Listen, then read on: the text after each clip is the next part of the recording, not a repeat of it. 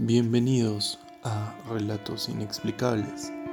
Yo soy Hacho Malcavian y esta mini temporada está enfocada un poco en las historias y relatos que me mandaron algunos seguidores y algunas personas que conozco.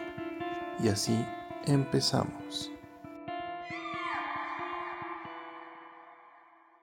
Bueno, te voy a contar un evento paranormal que sucedió conmigo aquí en mi casa, en Arequipa, hace algunos años atrás.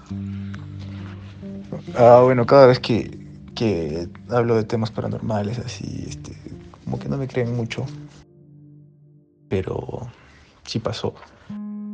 Bueno, yo estaba, estaba ya dormido totalmente y,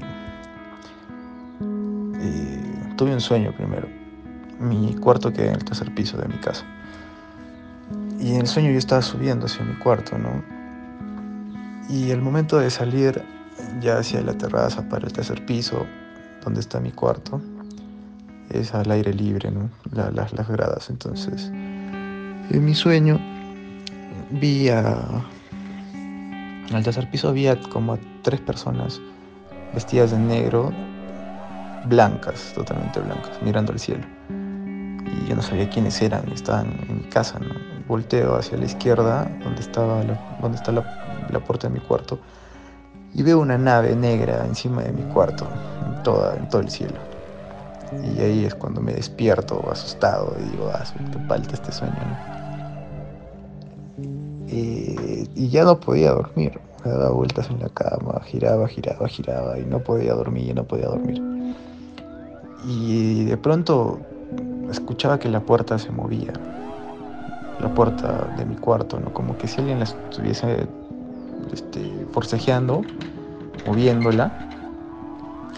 Y, yo decía, debe ser el viento, ¿no? Mm, no, no pensaba otra cosa. Y de la nada empezó un zumbido en todo mi cuarto, como un bip prolongado.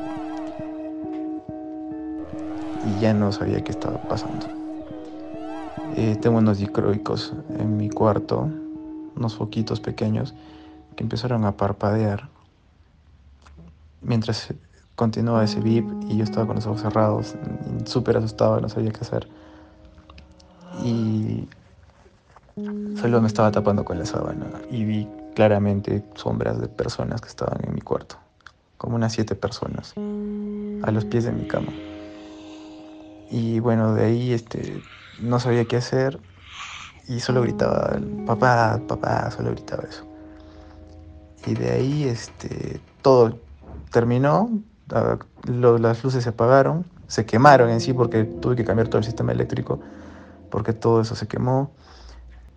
Solo saqué la mano para sacar mi celular y lo llevé a mi papá y subieron mis papás y, y yo no me quería sacar la sábana de la cara y ellos en un momento hablaron en un idioma que yo no entendía y ahí es cuando me puse a llorar. Y este, estaba totalmente bañado en sudor como si hubiese metido en la ducha. Y no sabía qué hacer porque era algo súper raro no lo que había pasado. Y de ahí este, las luces no, no prendían se habían quemado. Bueno de ahí este, me llevaron donde una persona que es vidente que ve estos temas no y ella me dijo que que seres de otro lugar, que no eran de este mundo, me habían estado fregando, ¿no? Toda esa noche.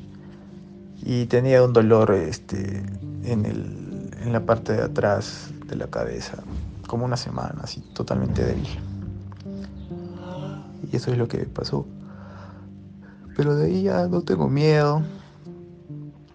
Eh, de vez en cuando veo luces en el cielo. Cuando pienso así en en extraterrestres, así se presenta en el cielo. Y eso es lo que me pasó. Invito a todos los seguidores de Relatos Inexplicables a seguir enviando sus historias para compartirlos con todos los fans del misterio y del terror. Pues, hasta la próxima.